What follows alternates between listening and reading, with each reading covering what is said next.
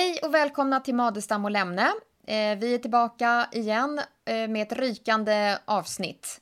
Marja, hur mår du? Jo då, jag mår bra. Det är fullt tryck här på mm. jobbet med handledningar, uppsatser och allt möjligt. Ja. Okej, okay, ja, du är på Södertörn idag har jag Jajamensan. Mm. Jag har knappt satt min fot på Försvarshögskolan, men det kommer väl så småningom.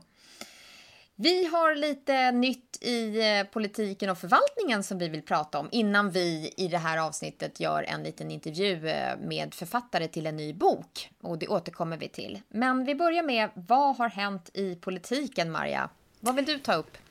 Ja, det har ju hänt ganska mycket. Jag får ju säga då, nu hade jag fel igen, för i förra podden talade jag om att tidigare statsministrar så där inte är normalt att man går ut och, och, pekar med hela handen. Det har Göran Persson gjort nu eh, när det gäller att nu får det vara stopp på vinsterna i välfärden, det vill säga i skolan. Han sa inte ett dugg om det andra.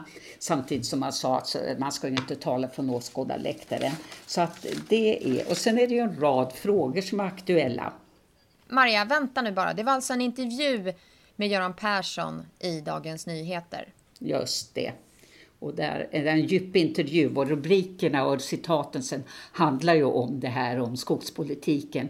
Men däremot så den långa gedigna artikeln var inte lika intressant ur ett statsvetenskapligt perspektiv. Ja. Eh, det finns ju en rad frågor som är väldigt heta just nu i diskussionen och jag tänkte vi skulle diskutera lite vad vi tror om att de kommer att överleva fram till valet eller om det kommer andra frågor. Och eh, en av de saker som dominerar väldigt mycket är ju det här med eh, lag och ordning, inklusive det som har just dykt upp, det här om kvinnornas möjligheter och Eh, och freda sig och då kunde jag inte låta bli att gräva i mitt gamla minne.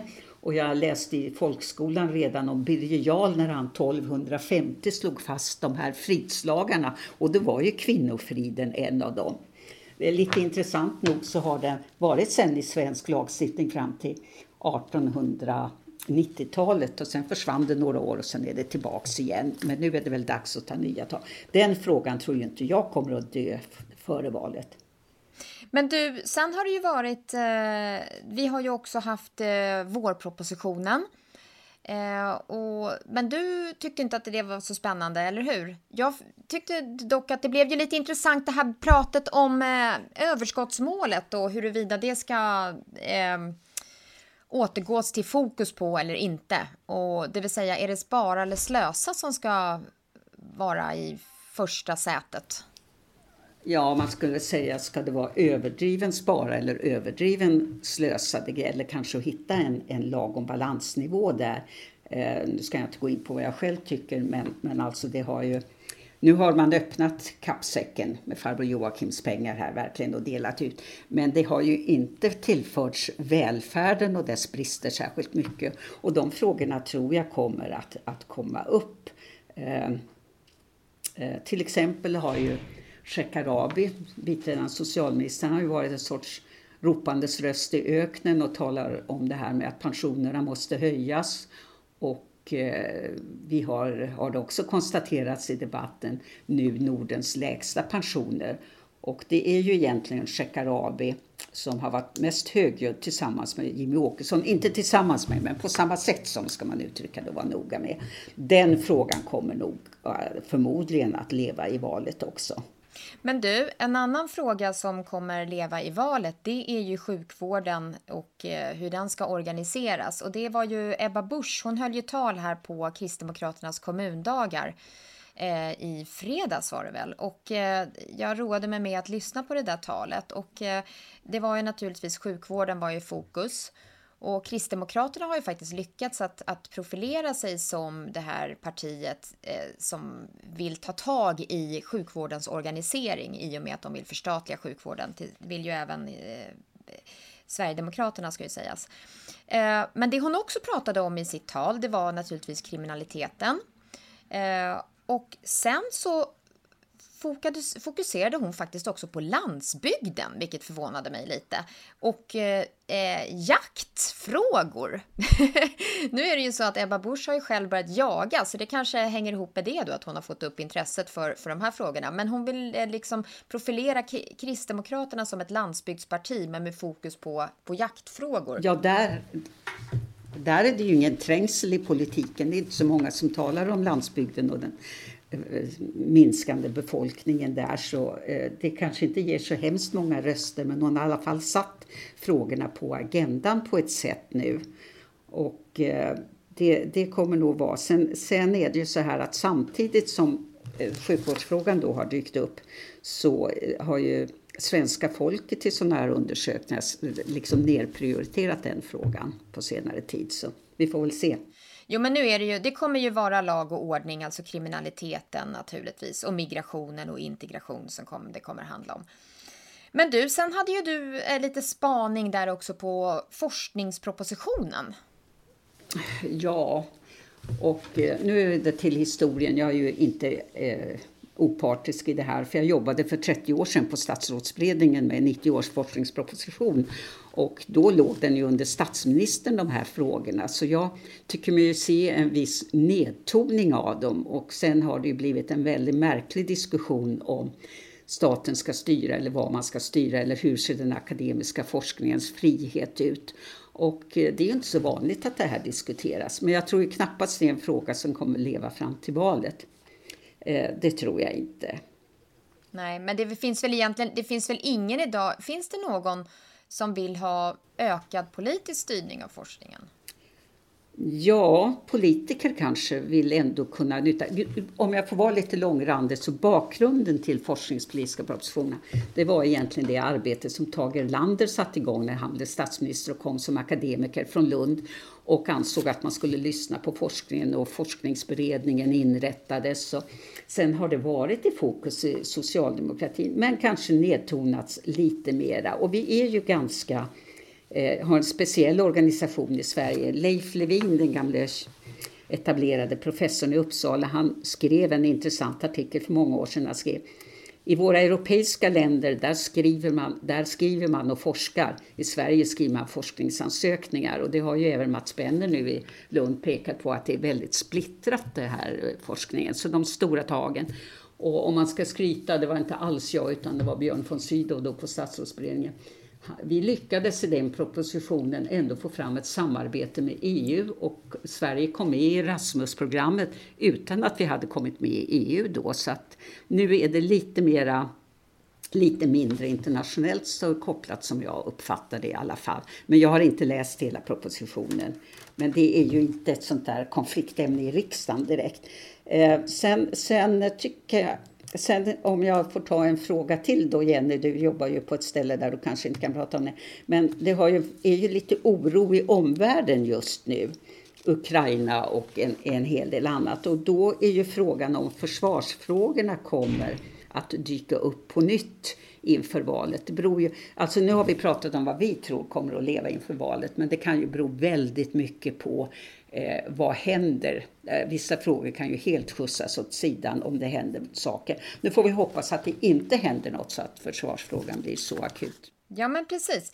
Men du, sen så bara eh, tyckte jag det var lite intressant här också med, eh, tog en, en liten flukt här på opinionsmätningarna och sammanställningen. Det, är ju, det har ju egentligen inte hänt så mycket för Liberalerna sen det här beslutet som man tog om att, att eh, stötta Kristersson som statsminister och mm. välja den vägen, eller hur? De har ju, de har ju inte minskat i alla fall. Den nedåttrenden har brutits och en svag, kanske inte så statistiskt signifikant, har ju eh, någon viss ökning. Det kännetecknande är ju egentligen att det ligger still. Va? Mm. Det andra är väl just att Moderaterna backade lite här i någon mätning, men också tycker jag att det har befäst att Moderaterna är att Moderaterna är nummer två nu i, och Sverigedemokraterna nummer tre i svensk eh, Ja, fast enligt Sifo hade ju Sverigedemokraterna nu tagit tillbaka lite från, men, men det, okay. det ser nog ganska mm. konstant ut så. Va? Mm. Så att, eh, Eh, men jag hade väl kanske trott att eh, Liberalerna skulle gå lite mer framåt eller också skulle de tappa helt. Så det verkar som man har begravt konflikten just nu. Om man nu eh, har accepterat saker eller om man laddar om inför landsmötet i höst, det är osagt.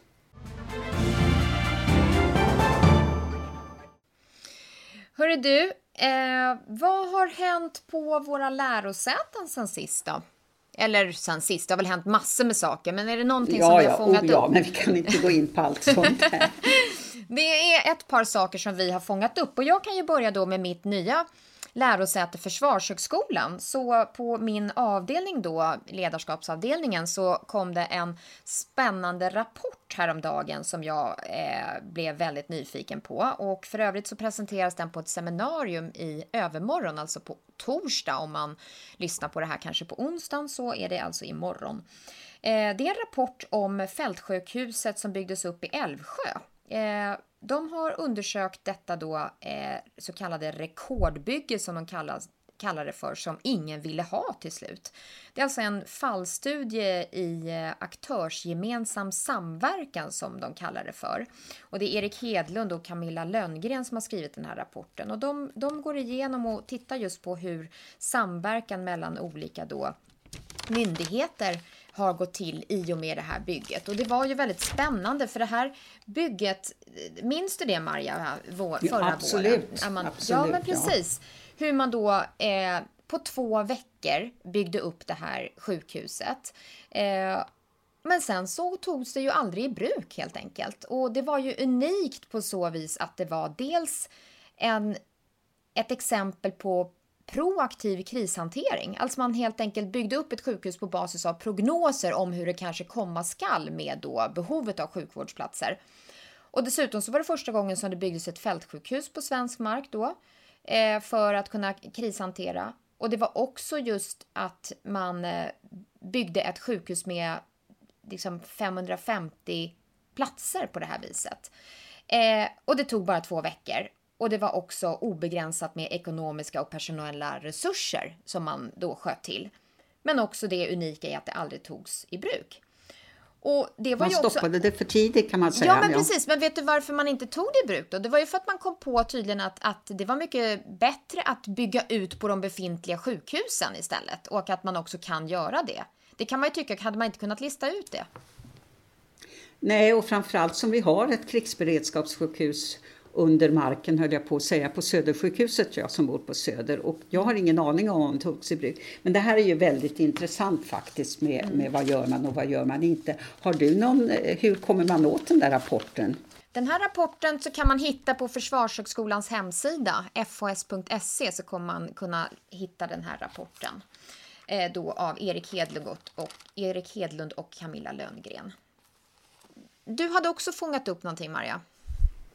Ja, när det gäller, eh, gäller... Ja, dels har jag först en allmän som inte rör det här, hög, eh, vår högskola.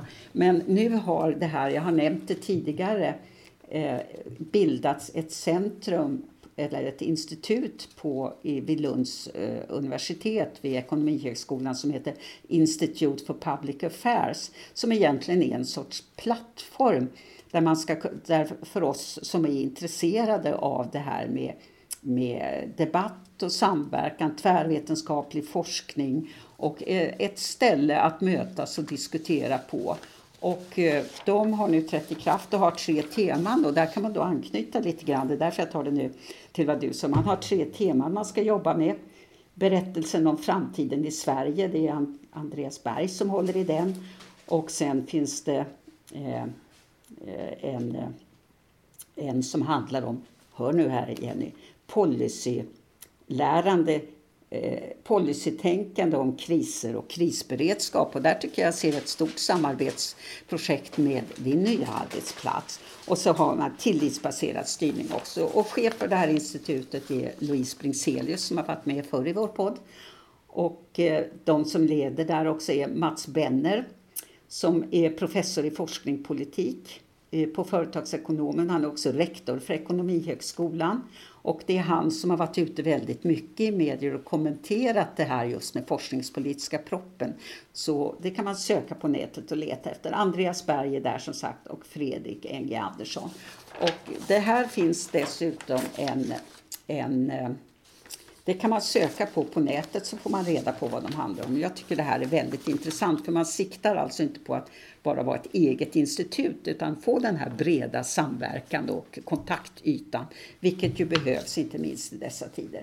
När det gäller vår, vårt eget så skulle jag vilja slå ett slag för att vi har, en, vi har ett nytt seminarium på Förvaltningsakademin Eh, den 4 maj klockan 12 om man är intresserad så kan man anmäla sig eh, eh, skicka mejl till förvaltningsakademin sh.se. Och det handlar kring den här intressanta boken Papper, pengar och patienter som är en gedigen empirisk undersökning där man har gammaldags tidsstudier och det är ett samarbete mellan några hos oss, Anders Ivarsson Westerberg och Daniel Castillo har varit med och sen Anders Forsell från Uppsala. Men intressant nog så har man valt att samarbeta med en del på medicinska fakulteten i Linköping. Så att det, det är både den här bredden och jag som älskar gedigen empiri, tidsmätning. Och det handlar om att en, en läkare på en vårdcentral ägnar nästan halva sin tid åt administration, inte intern administration, utan att skicka in alla rapporter till regionen, till alla statliga myndigheter. Så det, det är en intressant läsning, samtidigt lite skrämmande att det är det man använder läkarnas resurser för. Om, poliserna som vi känner till, de har ju i alla fall nu börjat anställa väldigt många civilanställda utredare och man undrar ju då om inte man på vårdcentralerna. Man får väl säga här, bring eh, läkarsekreteraren eh, back in då eller något sånt där. ja, eller det här med tekniska assistenter och sådana saker som verkligen behövs. Va? Eh, så att den, så, och, vi, och, som sagt, det är bara att höra av sig. Sen har det just idag fångade jag upp i korridoren en i Förvaltningsakademins skrifter. Den heter Offentlig förvaltning som akademiskt ämne. Och det är dels en redovisning, ett, en utskrift av ett seminarium vi hade för ett tag sedan där mm, där Lars Karlsson från Förvaltningshögskolan i Göteborg var och pratade. Vad är det här för ämne? Det är ju bara vi här på Södertörn och Förvaltningshögskolan i Göteborg som har infört det här som ett akademiskt ämne. Sen har då också Johan Sandén, vår kollega, har också skrivit en gedigen inledning om vad är offentlig förvaltning. Precis, men, men eh, då ska vi väl bara ha ett litet tack och hej då, Fast jag hade ju en sak till jag hade velat prata om, men det tar vi nästa. Jaha, vad var det då? Vad var det? Nej, det är en intressant rapport från Riksrevisionen eh, 2021 nummer 3. Den heter Administrationen i statliga myndigheter, en verksamhet i förändring. Och det borde ha varit frågetecken. De konstaterar att eh, oavsett regeringens intentioner, de har alltså varit ute och mätt på en rad myndigheter, så ökar administrationskostnaderna, inklusive framförallt kanske IT-sidan, på bekostnad av kärnverksamheten. Trots alltså uttalanden om att kärnverksamheten bör prioriteras så är vi inte riktigt på väg. Och den heter alltså Administrationen i statliga myndigheter, en verksamhet i förändring. Kanske som sagt skulle ha varit frågetecken. RIR 2021 kolon 3. Och den är, eh, i alla fall sammanfattningen kan vara värd att bläddra fram och läsa på. Okej. Okay. Ja, men nu har ni lite saker att fundera över, kanske leta upp och läsa och eh, planera in seminarium och annat. Eh, och eh, nu så ska vi gå över till det här avsnittets gäster och samtala med dem om en bok. Ja, och så över till veckans bok. Och den här gången så väljer vi att uppmärksamma en bok som faktiskt i och för sig redan fått väldigt mycket uppmärksamhet. Och det är boken Det svenska missnöjet som är skriven av ett team som förut var på Arenagruppen och delvis är kvar. Det är Johanna Lindell och det är Lisa Pelling. Och eh, det är ett ambitiöst arbete. Man, nu vet jag inte, det har väl varit digitalt förstås, men man har gjort över 300 intervjuer och från norr till söder. Vad är det svenska missnöjet och kan det bero på? Och då över till dig Jenny som ska intervjua det här intressanta författarparet. Nej men det här är ju en jättespännande bok och eh, eh, när vi hörde talas om den så kände vi ju att det här måste ju vi prata om i podden för det här är ju eh, eh statsvetenskapligt högaktuellt. Eh, och Marja, det är ju sådana här saker vi sitter och pratar om eh, bitvis i podden som skrivs om i den här boken. Och eh, ja, välkomna hit Lisa och Johanna. Tack så mycket. Tack. Ja, och eh, bara där Maria ska rätta, det är ju faktiskt så som jag har förstått det som att alla de här intervjuerna har ju ni gjort IRL. Ni har ju varit och knackat dörr, eller hur? Exakt, vi hade ju sån tur. Vad säger du Lisa? Eh, nej, vi, ja, precis som Johanna säger, vi hade sån tur att vi hann ut innan pandemin. Vi var ute precis i slutet av 2019 är liksom gjorda i trapphus och på innergårdar och i hallen och väldigt ofta i köket hemma hos folk också. Vi blev bjudna på mycket kaffe och te och ännu mera te.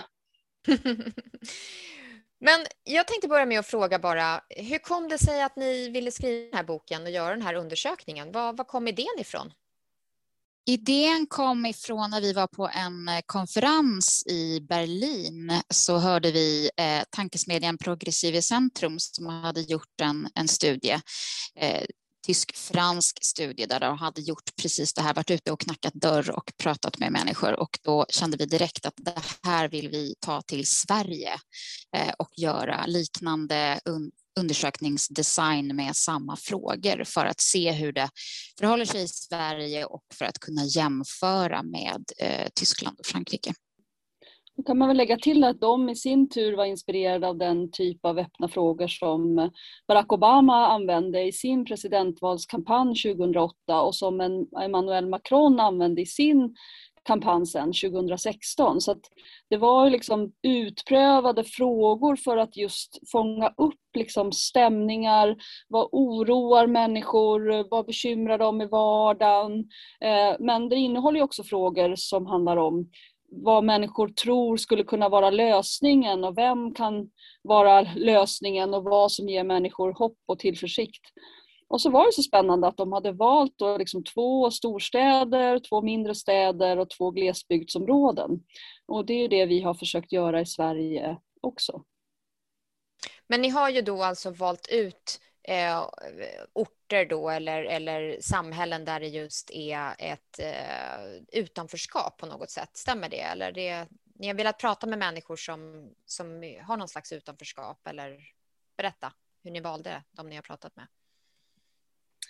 Jag, jag, kan, jag kan börja. Vi, vi, eh, har liksom tre kriterier och det var ju eh, som, som bygger på de kriterierna som man använder i den fransk-tyska studien också. Och det handlar om eh, låg genomsnittsinkomst och låg genomsnittlig utbildningsnivå och att man har en hög andel som röstar på det som man skulle kunna lite slarvigt definiera som ett missnöjesparti. Alltså I Tyskland var det Alternativ för Tyskland, där AFD, och i Frankrike Nationell Samling, där Rassemblement National, som var liksom de två partierna. Eh, och då vet jag just här när man pratar med två liksom statsvetare så vet man att man ska vara noggrann med hur man definierar Sverigedemokraterna och de kan ju verkligen inte bara definieras som ett missnöjesparti. Men de är ju det också. Eh, så att, så att de tre kriterierna använde vi när vi valde ut de här orterna. Och vi hade ju såklart kunnat välja många, många andra orter. Det finns många orter som stämmer in på den här eh, beskrivningen. Eh, men men ja, vi vill också ta lite geografiska hänsyn och ha från norr och söder och öster och väster och så. Och om jag förstår det rätt så är det att ni, ni ser att det finns två typer av oro. En mer personlig oro och sen samhällsoro. Och att det är också de två typerna av oro som ni pratar om. Vad, vad, vad säger människor då om de här olika nivåerna av oro? Ja, vi har ju, vi har ju frågor som handlar om vad har du för problem i din vardag och vad du, ser du för problem i Sverige. Så det är kanske därför som man har de här två olika kategorierna eller vad man ska säga. Det har med våra frågor att göra. Eh, så i vardagen är det ju väldigt eh, konkret att man är, man är orolig för sina barnbarn eller man är oro för sin egen eh, kö till vården eller hur, hur ska det bli? Hur ska jag kunna leva på pensionen eller så? Eh, men sen så finns det ju också en oro för man upplever en, en ökad otrygghet, eh, till exempel som vi skriver om i boken i, i Ronneby, där Folk uppgav att tidigare har de kunnat parkera bilen på gatan och lämna den olåst och det kan man inte längre. Det är otryggt när man går i centrum och så. så den otryggheten. Och man ska ju säga det också att när vi var ute och knackade dörr, det var precis efter ett antal skjutningar. Så till exempel när vi var i Malmö så var det ju bokstavligen så att det hovrade helikoptrar ovanför eh, Almgården där vi var och knackade dörr. Så att, att människor då pratade om oro för att hamna i en, i en gänguppgörelse, eh, det var kanske inte heller så konstigt. Eh, det, var svårt, liksom, det, kom ju upp hela tiden i, i samtalen i Malmö, men även i andra orter därför att det var stort medialt just då. Men hur tolkar ni era resultat då? Alltså, och det jag tycker är, är spännande här, det är kanske hur de här nivåerna också hänger ihop. För det har ju varit mycket, det är ju ofta mycket prat om det här med också hur man ska förstå Sverigedemokraternas storhet till exempel. Handlar det om att människor faktiskt är mer skeptiska till invandring eller är det också att det hänger ihop med den egna missnöjet med det egna livet som ni också berör det här med att Konsum stänger och skolan stänger på orten och så vidare och så finns det också ett parti som pekar mycket mot att det finns ett problem i samhället som är förklaringen till väldigt mycket andra saker. Är det så ni också tolkar det människor säger? Eller vad, berätta om hur ni tolkar era resultat. Ja, det är ju 318 intervjuer, så det är ju ena sidan ganska många intervjuer och de Många av dem är, är, riktiga djupintervjuer, en del vill inte låta oss gå liksom, så de kunde hålla på i en och en halv timme eh, och prata och det är öppna frågor som människor har själva fått formulera sig. Men en del av intervjuerna är korta, vi kommer mitt i vardagslivet, vi knackar på, man svarar liksom snabbt på, på frågorna. Så man, nu ska vi börja med att säga att vi såklart också ah, har försökt bemöda oss i boken om att skriva att man ska vara försiktig när man tolkar resultaten. Men en, en sån här mönster vi kunde se, en, en trend, är ju att människor, precis som Johanna beskrev i sitt vardagsliv, är oroliga för väldigt konkreta saker. Att, att det är långt till mataffären, att bussen går för sällan, att man måste vänta länge på vård och att man är otrygg i vardagen. Man är rädd för att stå på en busshållplats när det är mörkt. Man tycker att det är besvärligt att man måste tänka på att alltid låsa cykeln.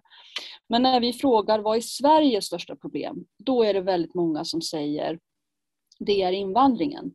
Alltså det är resurser som jag borde ha haft för att klara av det jag bekymrar mig för i mitt vardagsliv. De resurserna har gått till invandringen. Den berättelsen är väldigt närvarande, den är väldigt eh, stark. Eh, och, och, och, det var väldigt slående. Alltså att, att um, eh, när man jämför med den tysk-franska studien till exempel så såg de ett mönster där människor på, i storstäder var bekymrade över migration, över invandring och över integrationsproblem som det förde med sig. Medan människor i mindre städer och framförallt i glesbygden, de var nästan enbart upptagna med sånt som bristande infrastruktur, alltså busslinjer, ehm, vägar eh, och ehm, bristande service, att apoteket har lagt ner, att, att posten ehm, är svår att nå till exempel. Men det kunde inte vi se i vårt material utan den här berättelsen om att resursbristen jag upplever det beror på invandringen. Den fanns liksom på alla typer av orter och i väldigt många människors berättelser. Hur ska man förstå det då, den här, att den här berättelsen eh, har blivit så stark hos människor? Vad säger ni om det? Ja, alltså det ska man ju säga att det, det blir ju mer ändå eh, vad ska man säga, eh, det, det, är ju inget vi kan utläsa i vårt material ändå, eh, får man lov att säga, så det blir ju mera Eh, våra tankar.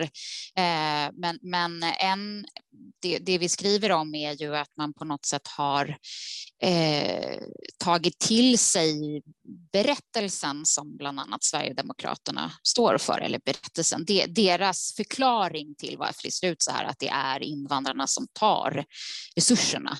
Eh, och att den, jag menar det är ju den, den berättelsen, bilden, sanningen är ju inte bara de som pratar om idag. Eh, vi skriver ju också om eh, eh, invandringskritiska alternativmedier i boken. Och vi kan ju konstatera att det är också så att, att många människor säger att de inte litar på informationen om invandring som, som man läser i etablerade medier. Så att det, det, det verkar ju liksom finnas någonting kring att eh, något sorts etablissemangs eh, sanning kring eh, invandring och vad det kostar, det, det, det tror man inte på. Eh, vi vet ju från, från tankesmedjan Arena Idé som ju har skrivit om det här en hel del och, och vad, eh, om invandring kostar eller om det genererar resurser eller så. Eh, och det, är ju, det möts ju av ett massivt motstånd när man, när man ger andra eh, verklighetsförklaringar. Men jag tänker på, eh, ni skriver också om det här med, med statens roll och det här och det är också en liksom, het politisk fråga om eh, att staten ska finnas i hela landet och menar, Arbetsförmedlingen och dess skyltar eller, eller nedtagandet av skyltar och så vidare. Och eh, att service ska finnas överallt. Mer pengar har skjutits till, till statens servicecenter till exempel. Så det finns ju också, det här finns ju en medvetenhet kring. Men är det någonting om man ser till vad, vad era intervjupersoner pratar om, alltså att man vill ha mera, mer av stat ute i sina samhällen? Ja, det här var ju väldigt, väldigt tydligt att, att många liksom upplever en slags liksom övergivenhet, alltså att det som tidigare fanns nära, det är numera väldigt långt bort. Och då kan man ju tänka liksom som statsvetare, det är väldigt svårt att påverka var lokala butiker etablerar sig någonstans. Det kanske är för sent. Liksom. ICA kanske behöver ha en viss storlek för att kunna ha alla olika sorters ketchup och rostbröd som vi vill ha till vardagen. Det kanske inte finns någon marknad, jag tänker, för de här små butikerna. Men, men när liksom allmännyttan säljer till en privat fastighetsvärd i lilla Ställdalen. Och den sista gemensamma lokalen som finns i hela byn, det vill säga byalagets lokal, hotas av uppsägning för att den privata hyresvärden tycker att de inte betalar tillräckligt mycket hyra då är det någonting som går sönder. Då, då är det liksom spiken i kistan. Vad först, har liksom, först finns det ingen bank och så finns det ingen post och så finns det inte heller längre någon affär och så har det i centrum funnits en liten blomsteraffär och det har funnits en pizzeria. Allt stängt. Bara liksom dammiga nedsläckta skyltfönster som förfular liksom hela, hela byns eh, mitt. Och så sägs liksom byalaget upp. Och, och då Ja, då, då, då, tänker jag att då, då blir det ännu värre att Arbetsförmedlingen också är längre bort. Att, att, och att det är svårt att liksom träffa en handläggare på Försäkringskassan för då måste man ta sig ganska långt bort därifrån där man bor. Och, ja, jag, jag undrar lite grann över liksom, eh, kostnaden för det. Alltså staten har ju, har ju tänkt sig att man sparar pengar på att inte ha så många eh, arbetsförmedlingskontor öppna och att eh, Försäkringskassans handläggare sitter i gemensamma kontorslokaler någonstans långt ute i liksom stans periferi där de är billigare istället för att sitta mera centralt. Men vad är priset? Ja, det är ju att samhället upplevs vara längre bort. Ehm, och, och ja, det, det tyckte jag var tydligt och det är ju också när det gäller vården var det också så.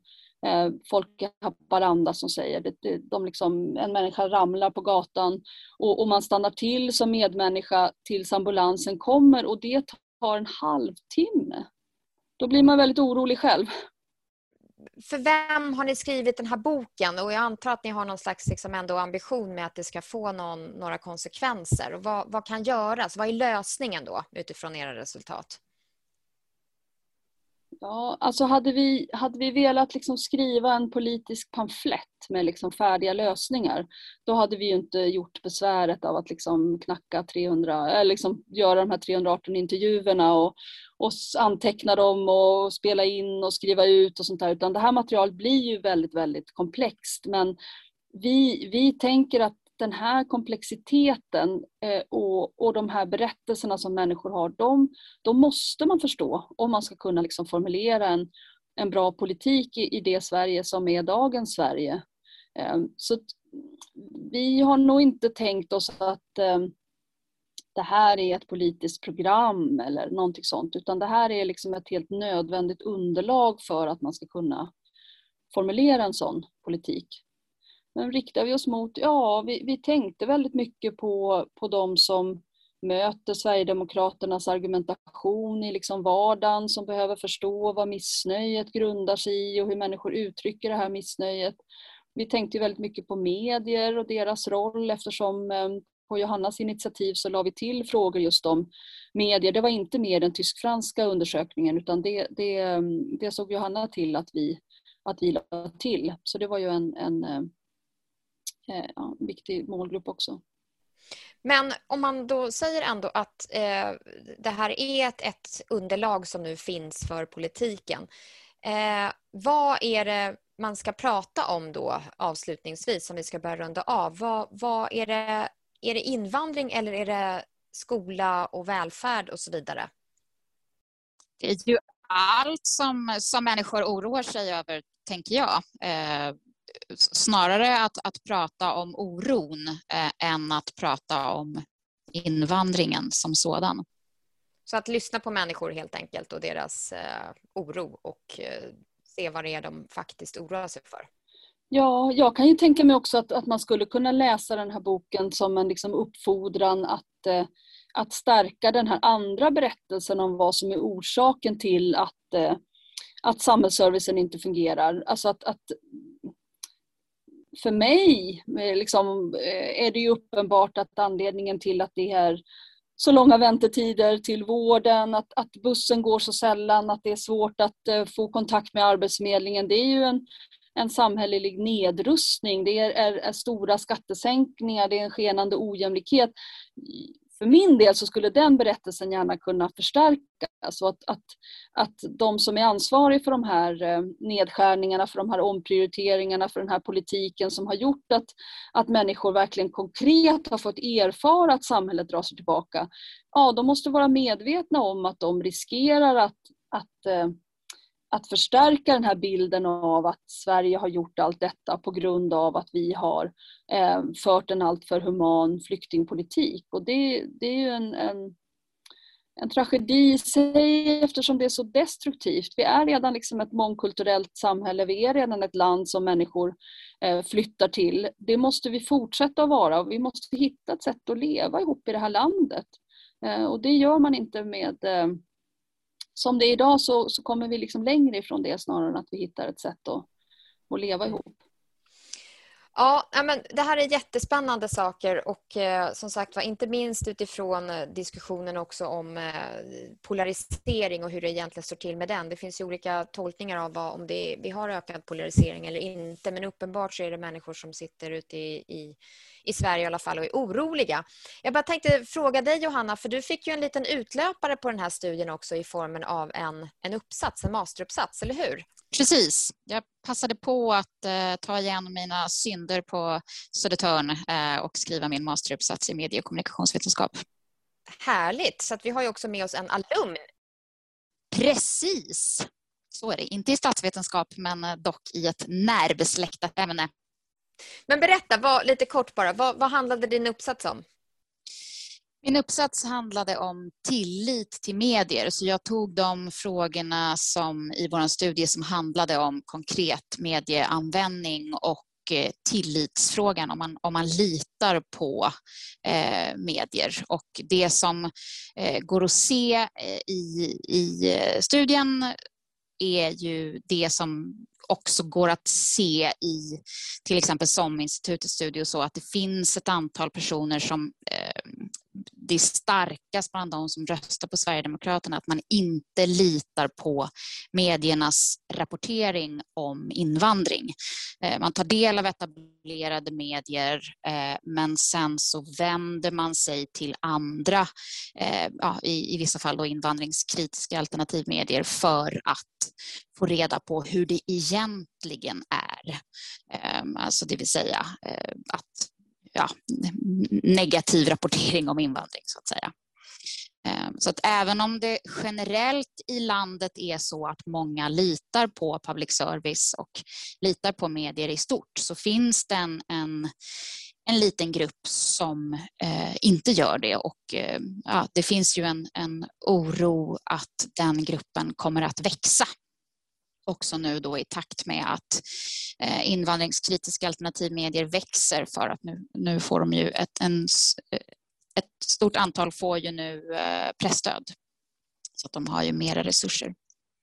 Okej, ja men vad intressant för att det här ser vi också verkligen hur de här alternativa mediala kanalerna växer och det finns verkligen fler och fler och vi har pratat om det här i podden också just att det är just de här invandringskritiska kanalerna, webbsidor men också just Youtube-kanaler av olika slag. Det finns det ju gott om idag och de används uppenbarligen då eh, som en nyhetskälla. Men eh, Lisa och Johanna, vi vill tacka er något enormt för att ni ville vara med här och berätta om er bok. Eh, Också att vi fick höra lite om denna för att eh, som sagt, det är ju, ni har ju fått mycket uppmärksamhet och med all rätt för det här är ju jättespännande och inte minst får man ju säga utifrån att vi då som, som forskare så är det ju ett, verkligen ett, ett eh, imponerande material, ett imponerande arbete som ni har gjort. Det är ju ganska sällan som man går ut och gör eh, 380 intervjuer så att säga. Och jag vet ju att ni har ju haft medarbetare också men, men det är verkligen jättespännande att få den här kvalitativa bilden av hur människor tänker och tycker idag. Svenska missnöjet heter boken och eh, googlar ni det så kommer ni hitta den. Så Maria, vi får väl tacka Lisa och Johanna så hemskt mycket. Tack så mycket. Ja, tack så hemskt mycket. Ja, men eh, det här var allt vi hade för idag och det var många grejer vi har eh, hunnit med idag, Maria. Så att eh, vi säger på återhörande till nästa gång. Hej då!